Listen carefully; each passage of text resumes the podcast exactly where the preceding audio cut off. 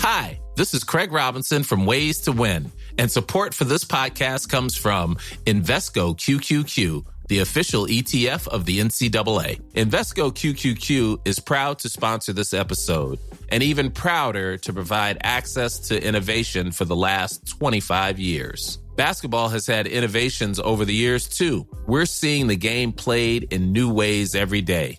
Learn more at Invesco.com slash QQQ. Let's rethink possibility. Invesco Distributors, Inc. One size fits all seems like a good idea for clothes until you try them on. Same goes for healthcare. That's why United Healthcare offers flexible, budget friendly coverage for medical, vision, dental, and more. Learn more at uh1.com.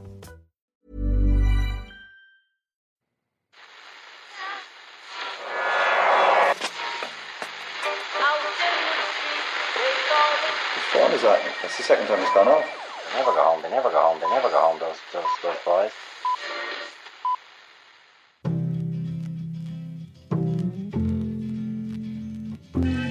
And I said, I want to win the league, but I want to win it better. You can understand that, can't you? Yes. Good lad. So he's almost like having a second captain in the team. Second captain, first captain, whatever. Thanks very much for having a listen to Second Captains at the Irish Times, show number one this Monday. And by this time next week, we'll hopefully be sitting here discussing Ireland's second ever Six Nations title. Today, we discuss a wonderful, but frankly, a rather weird occasion at the Aviva Stadium on Saturday. I've been I've been struggling to sleep at night. Oh, oh no. Uh, personal issues aside, Murph, I've been struggling to sleep at night with images of that massive Brian O'Driscoll, whatever it was, hovering. Toward, I, I was lucky enough to be at the game, sitting in the press section. So I'm watching Brian O'Driscoll, not being able to hear him with all the cheering going on. But suddenly, I don't know how early TV picked this up. Suddenly, seeing this massive 40 foot blimp controlled. And if you're, um, sorry, if, just for a moment, in, in your dreams, Yeah. is it the Brian O'Driscoll banner or is there a 40 foot Eoin McDevitt banner kind of following you around in your daily life? No, it's all. Uh, that's I'm going to dream of that tonight now. But no, up to now, it's just been the Just Brian Driscoll following the, you around. in Brian Driscoll, 40 foot banner form. Mm. I mean, I, I, it's, it's, I can see why you'd be a little concerned, but it's not the scariest thing I've ever heard. You know, it, I actually thought it looked quite nice. You know, I, I don't you know weren't there in person though. It was really big. Yeah. It was even TV did not do justice to the size and scale of. Did you enjoy the occasion? Ken? Uh, I missed it actually. I was Oh. at a, I was at a um, The one man who didn't know anything about Brian O'Driscoll this weekend. I was at a coaching workshop in Coolock. So for work, it was a football coaching workshop. I mean, it Yeah, wasn't so life coaching or anything. was it? I, I, I looked at uh, Twitter a couple of times and I could see there was this sort of uh, mania going on. Uh, people weeping and um, Really and close paying, to that. paying paying tearful tribute to uh, to Brian O'Driscoll. So I, I felt, oh, you know, Yeah. There was a lot of tweets along the lines of uh, must be something in my eye, hashtag bod, hashtag legend, hashtag we'll never see the like again. this mass outpouring of uh, gratitude. You know, this sort of Yeah. thank you, thank you, and uh, yeah, it was. It, it seemed uh, it seemed like a lovely occasion. Well, you see, it was. It it was nice that no matter what happens next week, at least Brian O'Driscoll will have Yeah, we've kind of, you know, we, we kind will of, have this in his locker. So there's still there's a nice memory from the final season. exactly, you know, because if, if you look back to it, the year starts with, well, I mean, the last year ended with the Lions. Uh, Leinster have a really, really tough game against Toulon in the Heineken Cup quarter final that you would have to say, without Sean O'Brien, it's a tough one to to win. Uh, Ireland haven't won in or have won once in Paris in 42 years.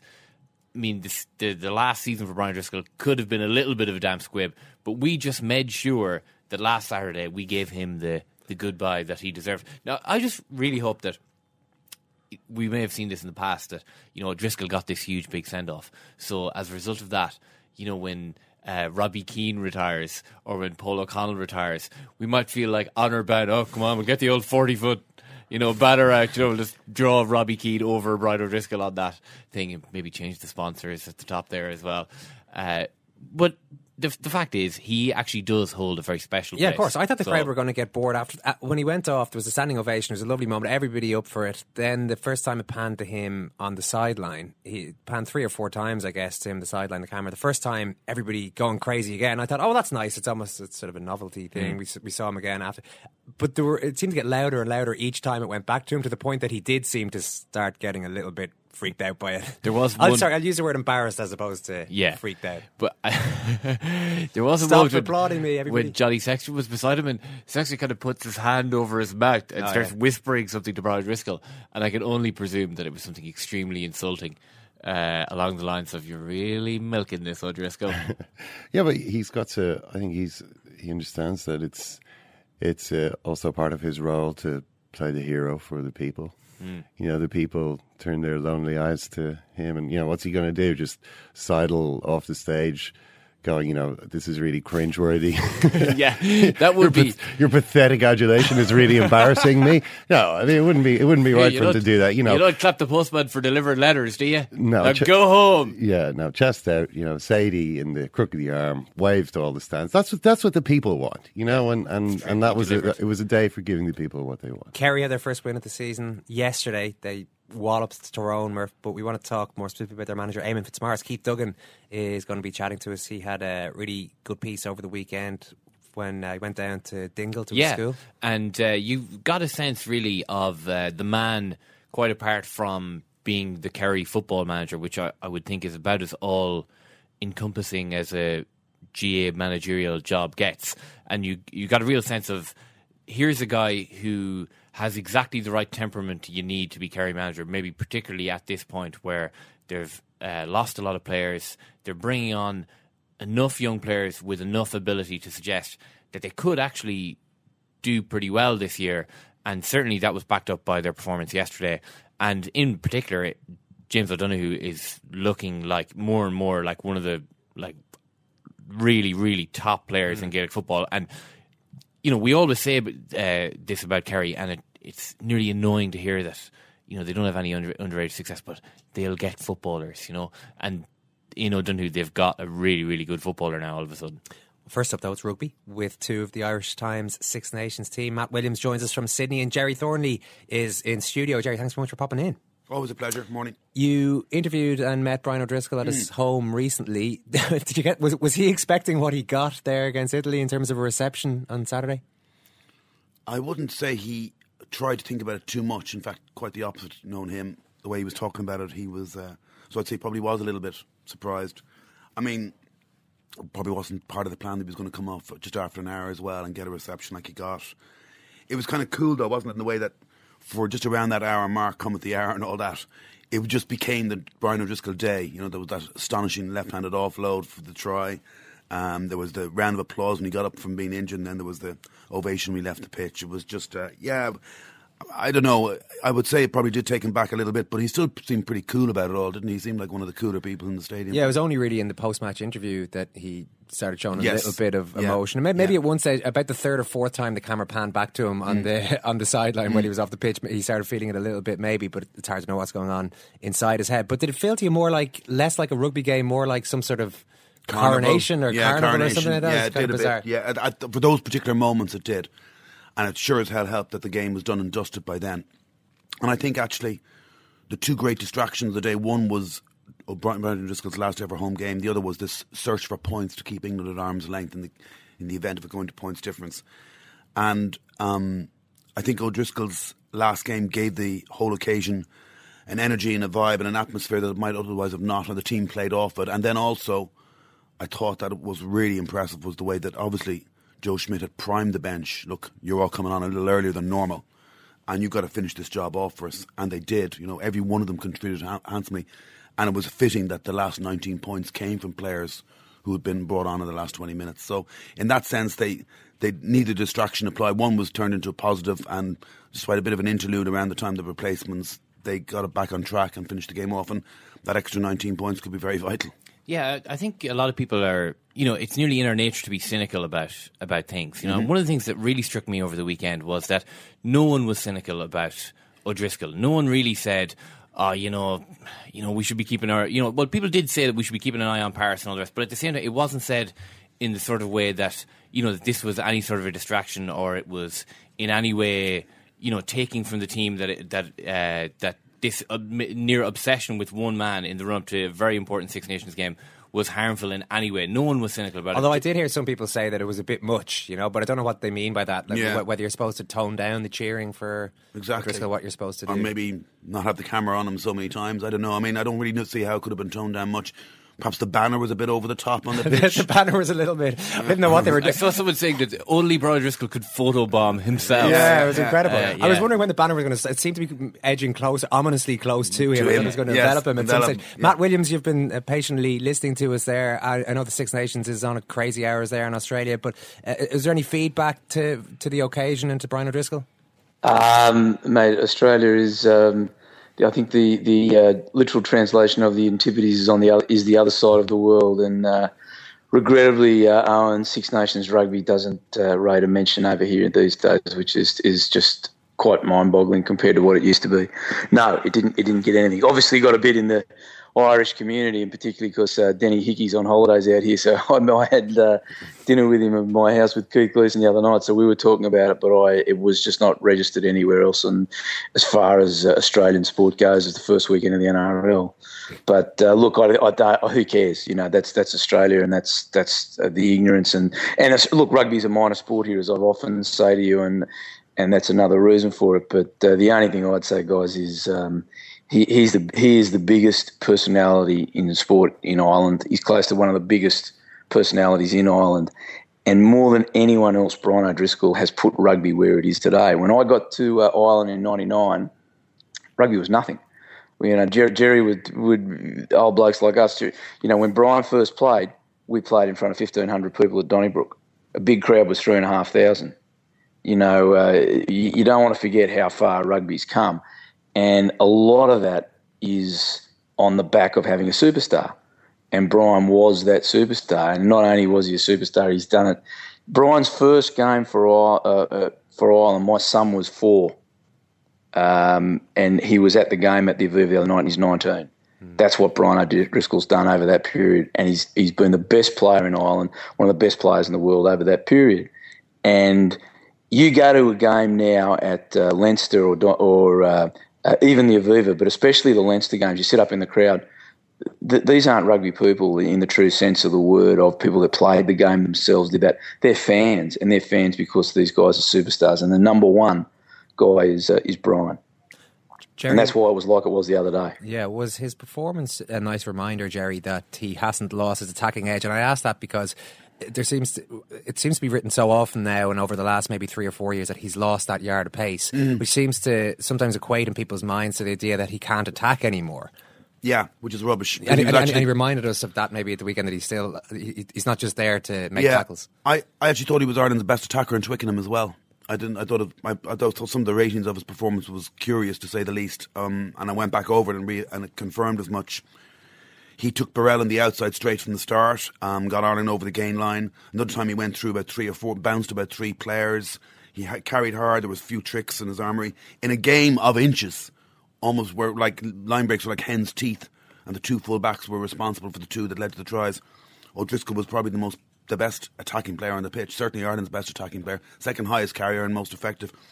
So that I mean, he's still got his box of tricks. I don't know where Ireland's offloading game is going to go when he retires because he's pretty much been Ireland's offloading game by himself Yeah. for the last few years. Um, and yeah, he rose to the occasion and he, I mean, two try scoring passes. Even that little loop that Sexton did with him, the soft hand he shows there, I'd say he executes that loop with Sexton better than anybody. On another day, Sexton probably would have got man of the match. Let's be fair about it. He was, he was astonishingly good.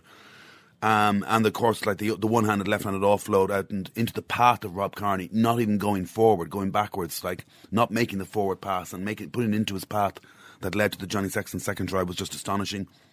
And yeah, I mean, we will miss his offloading game. We'll miss his creativity. He's just a very special player. I mean, I agree with Matt entirely. For me, his best legacy aside, I hope, really hope for his sake. I think we all do that he gets a second Six Nations title. Because frankly, one Six Nations out of 15 years for the generation of players we have is a is a very poor return. And all, but I just endorsing what Matt said. Whenever I went to the Southern Hemisphere, and I went particularly to Australia, or yeah, even even the even the All Blacks in South Africa as well, most of their players, when we interviewed them and we trying to pro- probe and find out what kind of player, interest they had or what, what kind of th- strengths and weaknesses they thought Ireland may have, the only player they could ever mention was Brian O'Driscoll. I doubt any of them even knew the name of another player, Hmm. but they all knew Brian O'Driscoll. And I agree with Matt. I think that his best legacy would be that he dragged Ireland kicking and screaming out of the amateur era into the professional era and made us contenders more than any other individual in Ireland. I think that hat trick in Paris, that try for the Lions um, in Briz, and from that, that point on, he just gave Ireland a belief that here we have, like Matt said, we've got a we've got a world superstar who's as good as anything else around. And I think I think other players just responded to that. Yeah, there is a huge pressure on this France game now. I guess Matt, just to not just for Brian O'Driscoll, for all the players. It's it's so rare that we actually win these Six Nations titles. Can I put it to you that we're actually red hot favourites going into next weekend? We've got the more impressive.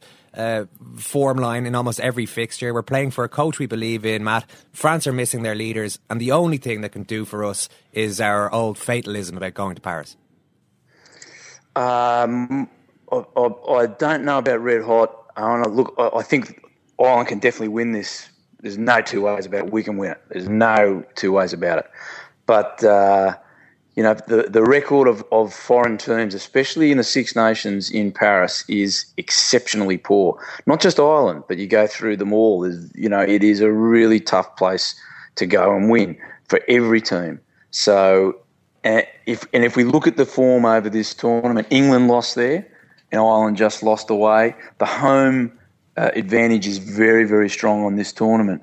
And uh, look, I, I think Ireland can win, but I, I think it's still going to be exceptionally tough. I don't think France are anywhere near as good as they used to be, uh, and I don't think this particular French side is gelling or moving well in any in any way. So they're exceptionally vulnerable.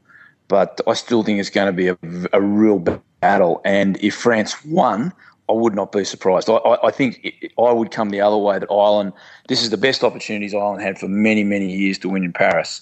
But it will still have to be uh, against the odds to win there, in my opinion. If we were to lose this, though, Gerry, then the fatalism might be somewhat justified because it looks to me like we haven't had much of a better chance. Not not so much where we're at, we're consistent, we look reasonably good, but even more so where France have been. If we can't pull it out of the bag this time, when are we going to beat France in Paris again? Yeah, I hear where you're coming from. Um, Ireland have a title. Let's say realistically, come kick off, France probably won't be shooting for the title. In the presumption that England win well in Rome, they're going to be too far point back in points difference for them to win the title. They look they look a shambles. There's no discernible strategy. There's no attacking shape to their game at all. Uh, their line-out was a joke on Saturday. Um, their work rate off the ball is practically non-existent. You wonder what they do in Marcoussis, to be quite honest. And yet, you know, it's quite possible that Szarzewski will come back in at hooker and that'll solve their line-up problems. Picamoles will come back in at number eight. Um, thankfully, Philippe Saint-André has not brought in Morgan Parra um, or Palisson from uh, Montpellier, who are both better scrum halves than the two they have there. He could bring Tales in to start at 10, um, that's the word, which would be a disappointment because you'd like to see Plisson continue because he's just not ready for test match rugby yet. Mm. His first instinct is to run across the pitch, turn sideways. He's too deep. He doesn't have a great kicking game. Um, and yet, you put all that together, and you would have said that England had a great chance of going over to Paris and should have won. England have a really well coached, well drilled team, arguably a stronger even pack than Ireland, certainly right every bit as strong, and dominated the game for the guts of 40, 50 minutes. And yet, we're still beaten by the kind of try that only the French can conjure. It's still the try of the tournament in the circumstances of the match when they were facing defeat, staring on the barrel of defeat, and they came up with that try going wide right, going left, even with mistakes and the way Szarzewski fixed the last defender and the way Fickou scored. It was just a sensational score, and that's what they're capable of. Since then, though, and that that was the kind of victory. Even when they achieved that victory, there were a lot of suggestions that this isn't the great agree. France team, and Yeah, that's they were- it was a lucky win. shown. Even the reaction, say, to winning against Scotland, I'm not sure how I want them to react necessarily, but they looked really happy. Yes, they did. which might suggest that they're actually that they there is a spirit about them. Which is, it's been suggested Yeah. there isn't, but actually they're just kind of inept at the moment for, for what compared to what they should be at. Yeah, but they've still got great players, don't they? I mean, look at Huget, Médard, Dulin, uh, Bonneval, perm any three from that back four, and it's as good as any other back three in the tournament. They can counter attack from anywhere. Um, they do have that off the cuff threat, and you just can never tell with France. I mean, like they got to a World Cup final with an even worse team than this, who are even who were falling apart at the seams and didn't believe in their coach at all, and they still got to a World Cup final. Yeah. You know, they're just, and they are a bogey side for Ireland. Let's be, the Ireland's record against them is atrocious. one win in the last 14 clashes, I think. Like, and then there's the record in Paris. Puncturing all the optimism I came in here today I- with. well, put it you've, this way. you've already won me over. No, we- I'm just yeah. saying that yes, Ireland have a great chance. Ireland are a better coach team. Ireland are a better team at the moment. But you a, it's a one-off game in Paris, which is a very difficult place, as Matt Williams says, to win. And look at the bookies; they call it a scratch game, ten to eleven both sides, ten to eleven Ireland, and ten to eleven England to win the title. They can't call it. Matt, we talked about uh, offloading there and Brian O'Driscoll's ability in that facet of the game. We were talking to Shane Horgan and Bernard Jackman last week, and they both expected to see a few more strings to Ireland's bow, attacking wise, in the game against Italy. Did we see that? And if we did, can we take that as a really positive sign, or was the Italy team selection performance maybe too poor to make any big judgments from that game? No, I actually. Um, it, it sounds funny. Um, I, I, I, the game was overnight and I didn't stay up. I, I recorded it, but I couldn't wait to see the score. So I read the score, then watched the game. And knowing that, it, that they got belted, I thought Italy played really quite well, especially the first 50 minutes. Um, I thought Ireland were fantastic. I thought it's typical Joe Schmidt rugby. It's, it's low risk, but it's very positive. It's upbeat, it's up pace. Um, I know I thought Eoin Reddan had an exceptional uh, impact on the game when he came on. And don't ask me who they should pick for Paris. I'll leave that up to Joe. He knows better than me. But I thought Ireland played in a manner, more, more importantly than, than what they did against Italy, I suppose, Eoin. The point is, I think that style of play will work against France. You can't rope a dope in Paris. England tried to rope it out. They just went one out, one out. As Gerry's just said, they dominated. I think at one stage there, at about the 60 minute mark, they had like 65% of possession and they still lost because they were trying to play conservative. You, you've got to be as as cool and as groovy and as and as outrageous as the French. You've got to play that sort of rugby. And I thought uh, Ireland played really positive attacking rugby. You know, Robbie Kearney looked like a, a different player the way he played the other day. Um, the boys carrying the ball, I thought it was really positive um, style, and I hope they take it forward. And I, I thought the Italians, and even up until the 20 minute mark, and I agree completely with Gerry when um, shows you what I know. When the players started changing, I thought, Jay, you need more points. But what faith he had in his bench to give him that points, and that bench knocked Italy over, and Italy weren't ready for that because they just don't have a bench like like we have, and certainly if they do, we're not seeing it. But but also the last part of that is they don't have smart players, and and just a one point, a last point on O'Driscoll that, that, that tells you how smart they were playing. At one point, Kean Hooley was down injured as the lead up to uh, the Andrew Trimble try in the first half. Go back and watch Dricky. He runs at the medicos. He runs at the doctors treating Kean Hooley on the ground. He runs to their shoulder on the inside, comes back, and it takes the Italy defenders out, and he pops over the top. That's how smart that guy is, and that's how smart Ireland are playing. But I still don't know if they're going to win. Gerry, do you share the optimism about the about the performance. Am I giving Italy too little credit for yeah, the? they made over 200 tackles. yeah, You know, they made over 200 tackles. And in actual fact, they showed a willingness to counter and run Ireland, run the ball back at Ireland off turnovers like they did when they beat the French at the start of last season's championship. And they deserved their try, and they could have got one or two more. I think uh, Iain Henderson probably saved another try at one point. McLean's playing very good rugby. Orquera gives them more of an attacking edge than Tommaso Allan, who a bit like Cleason isn't really ready for Test match rugby yet. I mean, that's one of the great things that Ireland have over everybody else at the moment. There is no other decent out half apart from Flood in the tournament um, at, at real cutting edge Test match level. And he, in fairness, he had a very good game on Sunday and he's getting better. And their investment in Flood is paying off for England. But Johnny Sexton is by some distance the best out half in the Northern Hemisphere. That's why Racing Metro paid the big bucks. That's why there's these took a war over him. And he showed his qualities in, in spades at the weekend. Mightn't have had the best game at Twickenham for a variety of reasons, but um, he, he gives you great hope. Sexton, prime, well fit. I mean, I don't know if it's such a great squad, Ireland. I think they're very thin in midfield. They're thin in a few areas, but as, as things stand, with all their key men firing, and they are pretty much, apart from Sean O'Brien this season, they're all firing. They should win. They are a better team than France, but it's just the vagaries of a one-off match in Paris. the depth issue is interesting because, uh, as you both said, Joe Schmidt used the bench really well and Hmm. they made a big impact. When you look at the names there, they're not exactly titans of European rugby. In some cases, they're not even starters with Leinster. Mostly largely. Leinster reservists. If Wait, Leinster at full strength, Yeah, yeah. it seems, seems incredible that you can get the that the, the bench can be seen as a weapon for Ireland when you've got they're in general fairly callow international players. Yes, so this is why you get a more settled style. This is why you get a more settled team, a settled squad, and a settled brand of rugby, and that the, the replacements bench can make such a seamless impact. You've got to say that this is a very classic illustration of very good coaching and what they're doing out in the Carton House by comparison to what is happening in Marcoussis with the French. Because they just chop and change all the time. They try a six foot eight lock in the back row, which they probably even hadn't looked at in training until that week. I mean, all these factors should apply. It certainly gives Ireland a great chance, yeah, Hmm. that, that, that, that there will be this comparatively seamless use of the bench by comparison to what the French will do. Matt, are you worried about the pace of the French team compared to ours? We play smart rugby. We play, it seems, quite good attacking rugby this season, but we don't really have flyers. Even on the wings, uh, Dave Kearney and Trimble aren't exactly top end in terms of their, their pace. Is that something that would concern you, or are we smart enough that we have found ways to uh, attack and defend without having a bunch of flyers out there? Yeah, I think I, I- think we've I think both your both your, your questions uh, have have validity. We're not we're not top end compared to the French, and the the, the problem is, as Gerry's already uh, related to, it's like like if you if you give the analogy of a, a boxing match where we're box away and we're winning on points and winning on points, and they throw three punches and all of a sudden we're on our bum and we're out of the game, and that's really what they did against France. Against England, sorry, they, they scored a try in the first few seconds. A beautiful, uh, uh, Plisson's first touch in international rugby was a grubber kick through, and Huget scored a try, and it was a gorgeous try. Then they scored a beauty from halfway, a minute before half time, and then the try of the tournament, as Gerry said, to win the game. Apart from that, they didn't do much else. Uh, there was a couple of Nyanga some beautiful breaks, but they didn't finish them off. So it, that's what they can do. They can just come out with the, the pace and the brilliance of the individuals and do three things that on a stopwatch only it might only take 45 seconds to 50 seconds in an 80 minute game and still win it. Um, but but I, I think a couple of things are going to occur.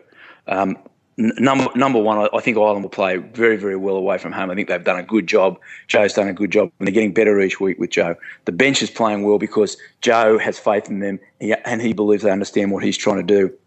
That's why he's picked them. He hasn't picked them necessarily because they're the next best players, but because he he has faith in them, and they they love Joe and have faith in his system and understand it. So that's a really important thing. So Ireland know what they're doing, but I also believe the French. You'll get a reaction from the French. They are copping it from every angle in the neck at home, and so is Philippe Saint Andre. They are getting it. If you go to uh, uh, Midi Olympique or uh, keep, you know, keep the, the, the sports newspapers over there, especially Midi Olympique, which is a rugby paper, people aren't happy with the style and the way they're going.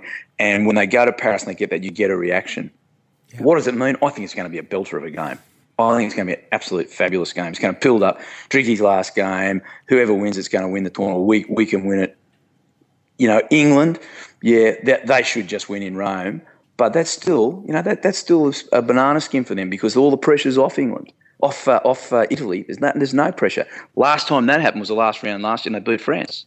So so there's there's still a lot to be played for. But it, what a beautiful way to finish the Six Nations that we're sitting here on, on the, the Monday the Monday before the last round saying we don't know who's going to win. We don't know. Ireland could win. They got it. That's great for the tournament because too often at this point, it's been all over Red Rover and it makes it boring. And this is just exceptional for everyone involved. Gerry, we talked before. It is very exciting. Uh, we talk, and we're Mhm. smiling here listening to Matt's description of uh, the anticipation this week. We talked before the tournament about how Ireland would react if and when they lost a game, and Mhm. the idea of an almost mythical Grand Slam was out the window. Uh, we talked after the England game about how they would react. So far, they've reacted well, but more importantly, going into this last game. Would a Six Nations title, given everything that goes into this last game, feel as big as a Grand Slam, do you think, uh, for the country, for people supporting the team, particularly with it being O'Driscoll's last game? uh, Yeah. with it being a win in Paris to, Yes. to clinch it. I know I'm getting ahead of myself, but No. the feeling involved there. Absolutely. I mean, I think, put it this way if Ireland win in Paris and are crowned Six Nations title champions, they will have deserved it. Yeah, sure, the critics might say, oh, they got three home games and they ran up a lot of points, but you have to run up a lot of points at home games. And they were, they had two of the other top four away from home, so it was a tougher itinerary. Ireland haven't won in London and Paris in the same year since 1972. It would be hard for any team to try and do that. So I think if they win on Saturday, they will be deserved champions. And I, I do feel like it was always going to be tough to win a Grand Slam this year because of the London and Paris. There was always possible they'd lose one. To win it, I think, because of the O'Driscoll factor, I think even he said before the start of the tournament, if he was offered another triple crown now, he wouldn't take it. So although Ireland lost in Twickenham and didn't and missed out on a triple crown, this is the bigger prize to be Mm. Six Nations champions. And okay, while the Grand Slam is very mythical, we've also got to realise that Ireland, I think, have only ever won 10 or maybe 11 titles in their history. I think we're the lowest on the ladder. And there's been one title since 1985. So it's about time there was another one. And it's certainly fitting that the likes of Paul O'Connell, Gordon D'Arcy, Brian O'Driscoll would, would have, and Rob Kearney and others would have a second title. You know, they should have, there should have been a second Six Nations title. You sometimes get uh, criticised referring to this Irish generation as a golden generation. For me, it, it, I think it, it, merits the description relative to what went before. Um, whether what comes in the future, only time will tell. But I think it has been a golden generation. It's proven at provincial level with Heineken Cups. It just needs that second Six Nations title to top it off. And I, you look at it, Wales last year when they won the Six Nations title when they beat England in the final game because there's a proper sense of climax to it as well. Mm-hmm. I think that will that ensures that will be celebrated as if almost it was a Grand Slam. If Ireland already had the title and we're going for Slam on Saturday and lost and missed out, I think um, I would still won the title. There wouldn't be anything like the same celebration. It would, it would be quite a, an anticlimax. But this, as you say, because it's Paris no better place to win it than in Paris in the Stade de France. Great, we're all feeling pretty excited about it then. Any changes? M- Matt said he's going to pass that one over to you earlier on, Gerry. Whether Cheers, Reddan, um, whether Reddan comes in for uh, that's the only. Well, Peter O'Mahony will come back presumably. Sure, yeah, yeah. And I was a little bit surprised that Reddan didn't start against Italy. I thought. I always felt that Joe Schmidt was going to go for tries, although he was never going to say so publicly. That was the hidden agenda all week in the build up to the Italian game. A very, very high tempo game, run the legs off the Italians and maybe reap the reward in the last 20 and cue the bench. And it worked out, I'd say, pretty much as Joe Schmidt planned. But with the enforced early introduction of, of Reddan, who suits that kind of high tempo home game that he's always favoured Joe Schmidt when he picked Reddan for home match in the Heineken Cup, and I thought he might go for Reddan that. Now he's got a little bit of a demo. I personally think you, he might well go with Conor Murray. You need that physicality, that brilliant defending that he does as well as everything else. So I, and then have Reddan to inject tempo off the bench. So I would say O'Mahony back might be the only change. Okay, guys, it should be a fun week. And Matt, we'll know if, if Brian O'Driscoll runs directly at the doctors that Ireland have their game face uh, game face on next Saturday. Listen, thanks very much for talking to us. Pleasure, mate. You have to remember he's been coached by a lot of Australians. He knows how to cheat well. We taught him something. Get more from Cheltenham 2014. Download the Sky Bet app and join today for your easy to claim sign up offer and daily festival promotions. Sky Bet, proud sponsors of the Sky Bet Supreme Novices Hurdle. 18 plus gambleaware.ie. Dude, are you like sick of getting ragdolled and want to get shacked instead? Are you a surfer who would like to improve your surfing skills? Then get with the pros, bro. Vacay with surfholidays.com. Then sign up for the Intermediate Bootcamp Week in Portugal with surfholidays.com. Bitchin' waves, seven days of like totally awesome. Professional instructors, advanced breaks, video analysis. It's gnarly, dude. It's quite good, actually. Surfholidays.com. Intermediate Bootcamp Week, Ericeira, Portugal, May 10th to 17th. Book now. And for more surf specials, see surfholidays.com. Uh, it did actually occur to me that the play should really be moving away from the injured player. I hadn't thought of it until Matt Yeah. says it that maybe this was a, quite a clever ploy to Yeah. use the injured man as a screen. Yeah, I.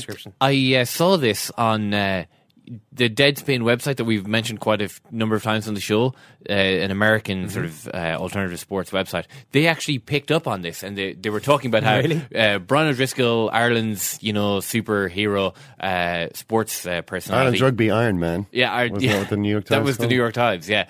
But Deadspin had this, and I was clicking. What, what part of the day did they have thinking it would be, you know, a goodbye for Brian Driscoll? And why the hell would American fans care particularly about this sort of goodbye that we're giving to Brian Driscoll? And it was, uh, yeah, Irish rugby player Brian Driscoll uses medics as uh, awesome screen to set up a scoring pass for uh, Andrew Trimble. I like, yeah, that is actually a pretty smart play by O'Driscoll there. I mean, people are hardly going to go flying into tackles over the heads of experienced medical personnel. I mean, they don't even do that in the in the theater of war. So why would you why would you try and do that in a in a Yeah, rugby game? I don't know. They is it really good practice though in a theatre of war to use medics as human shields? Is that considered to be? Is, is there something about that in the Geneva Convention? Well, listen, I'm I'm I'm not a Geneva Convention expert. What all I'm saying is, you know, there is safe passage guaranteed for medical personnel. I, and that's well, O'Driscoll, you know, a lot of stuff happening in a, in a sportsman's brain in a small amount of time. You know, he, he's calculating the angles, he's he's looking at the numbers, he's noted the position of the medics, and he's taking into account the uh, immaculate good sportsmanship of Italian teams. uh, down the years, and all those things added together equals.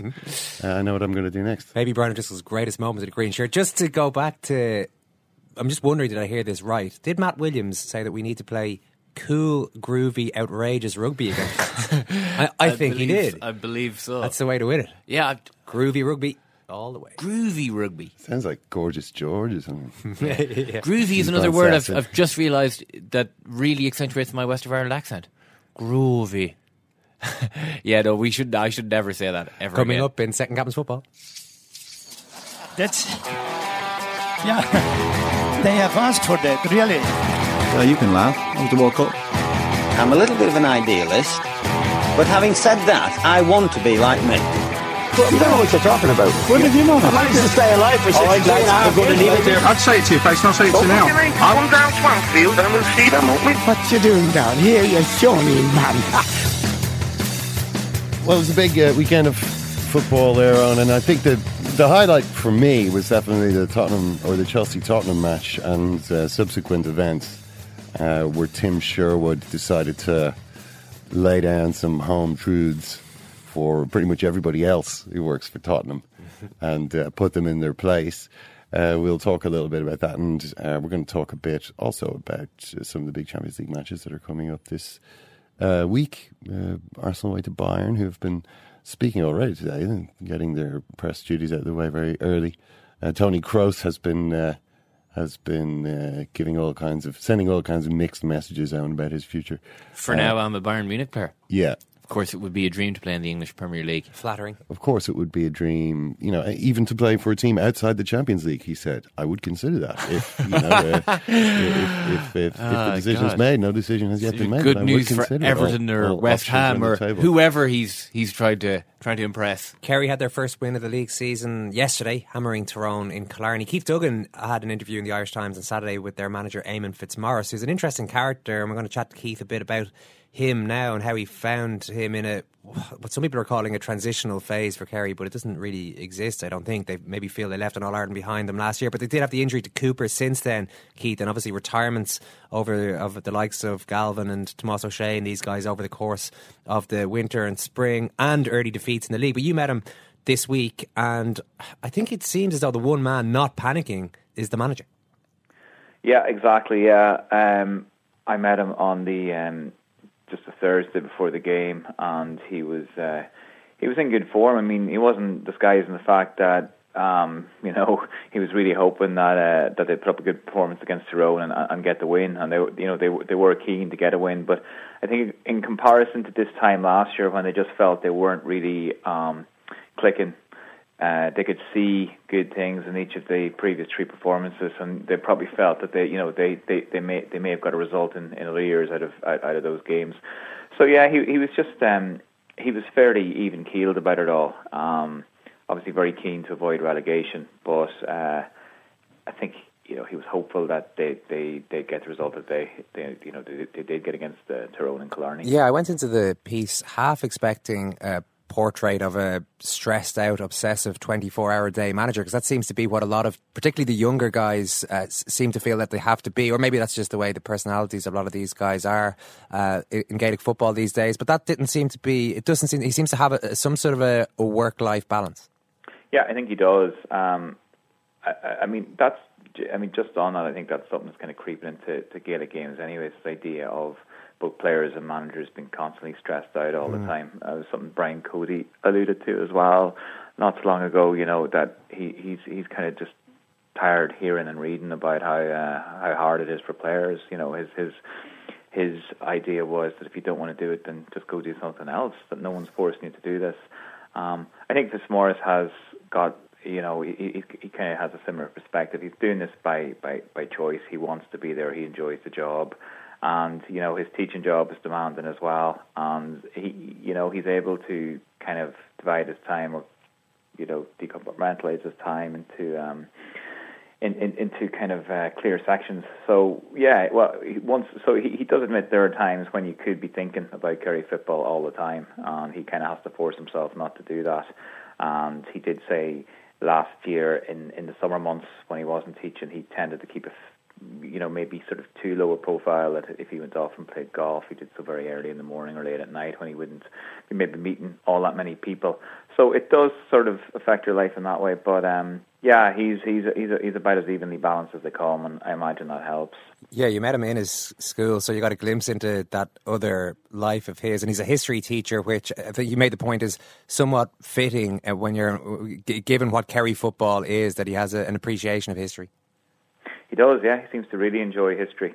Um, and yeah, he, he did say that he brings sort of uh, some of the sort of you know when when they're dealing with say Irish history around the Civil War period and uh, the the years after that, he kind of brings the traditional history of Kerry football into his teaching um, in, in those classes.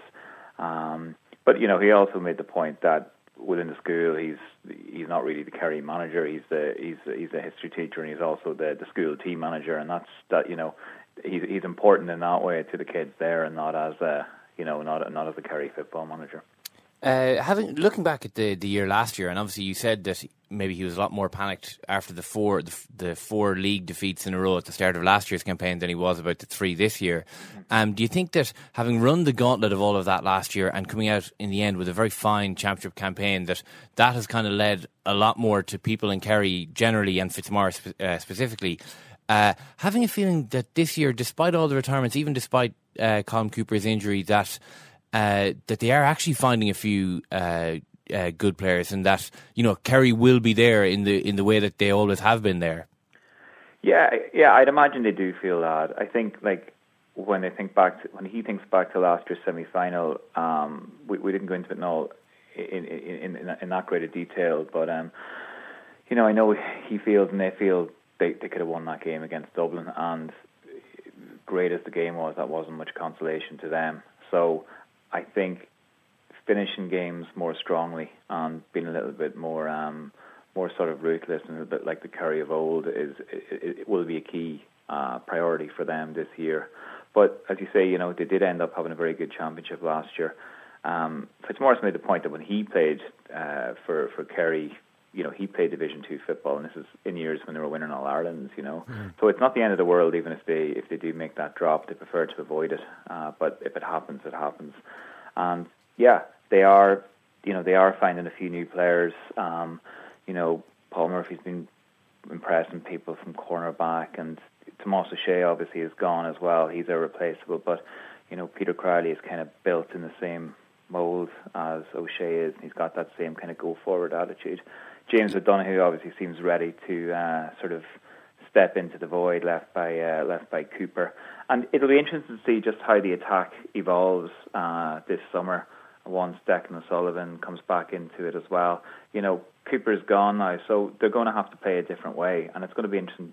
You you, you know, it, they could end up as a unit doing things that they never realised that they you know they were able to be, be because of Cooper's uh, Cooper's absence. You mentioned a shared philosophy there with Brian Cody, Keith. A very different uh, age profile of the two men, and I guess uh, mid thirties would seem to be quite a young age to be taking on a job as big as Kerry football manager, with the scrutiny that goes with it, with particularly within the county, whatever about outside the county. But actually, is it just a natural progression of what we've been seeing over the last number of years in terms of the age profile of most managers? It is, yeah. And the the other thing is, I mean, you see, Ian Mickey Harte obviously was was down in Killarney yesterday, and he's, uh, uh, I think, offhand, yeah, he is the longest serving um, Gaelic football manager out there at the moment.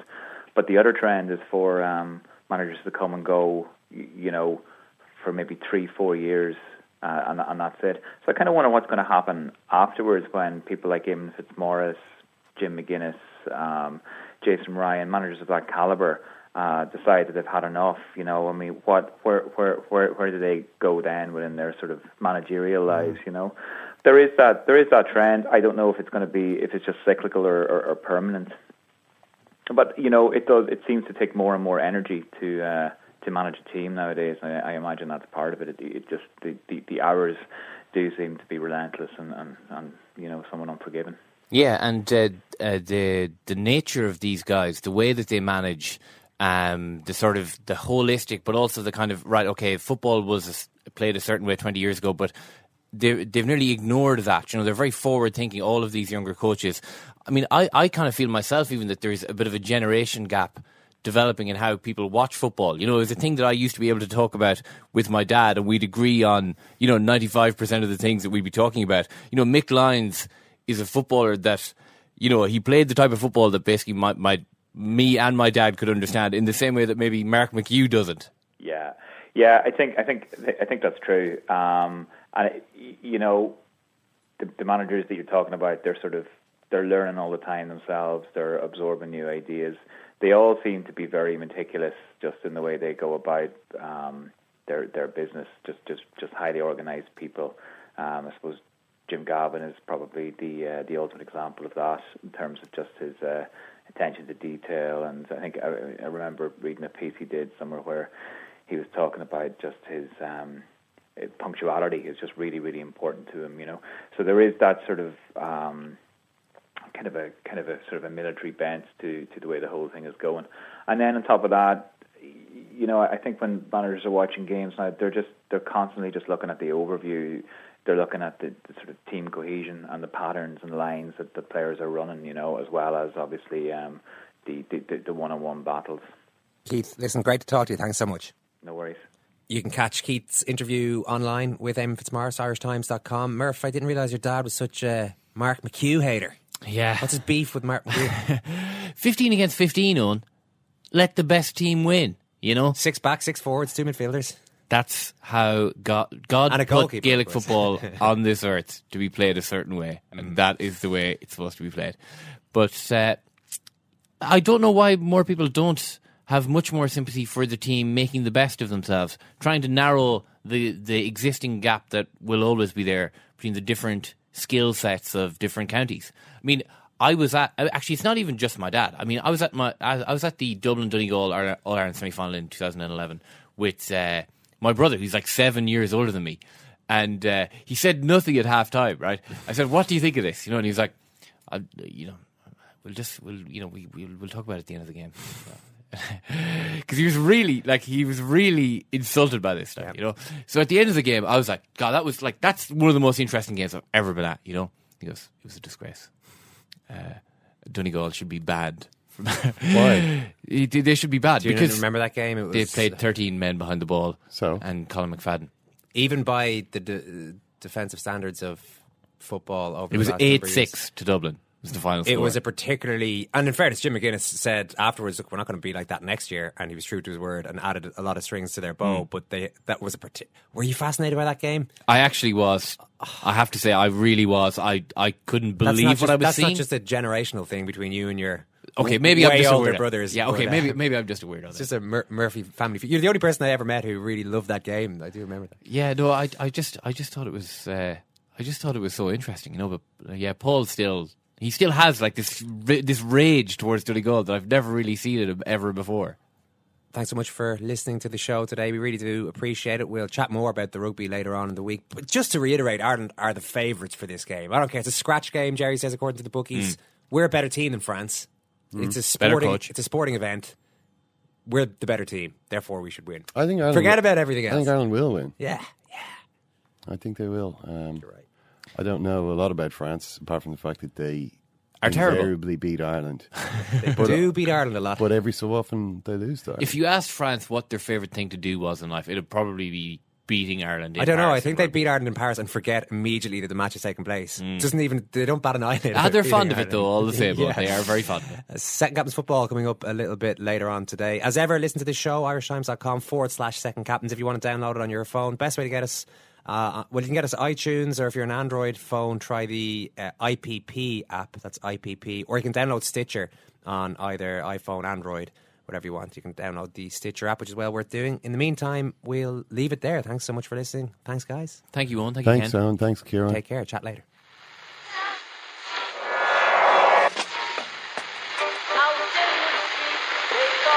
Which phone is that? That's the second time it's gone off. They never go home. They never go home. They never go home. Those those those boys. Mom deserves the best, and there's no better place to shop for Mother's Day than Whole Foods Market. They're your destination for unbeatable savings, from premium gifts to show-stopping flowers and irresistible desserts. Start by saving 33% with Prime on all body care and candles. Then get a 15-stem bunch of tulips for just $9.99 each with Prime. Round out Mom's menu with festive rosé, irresistible berry chantilly cake, and more special treats. Come celebrate Mother's Day at Whole Foods Market. Mom deserves the best, and there's no better place to shop for Mother's Day than Whole Foods Market. They're your destination for unbeatable savings, from premium gifts to show-stopping flowers and irresistible desserts. Start by saving 33% with Prime on all body care and candles. Then get a 15-stem bunch of tulips for just $9.99 each with Prime. Round out Mom's menu with festive rosé, irresistible berry chantilly cake, and more special treats. Come celebrate Mother's Day at Whole Foods Market.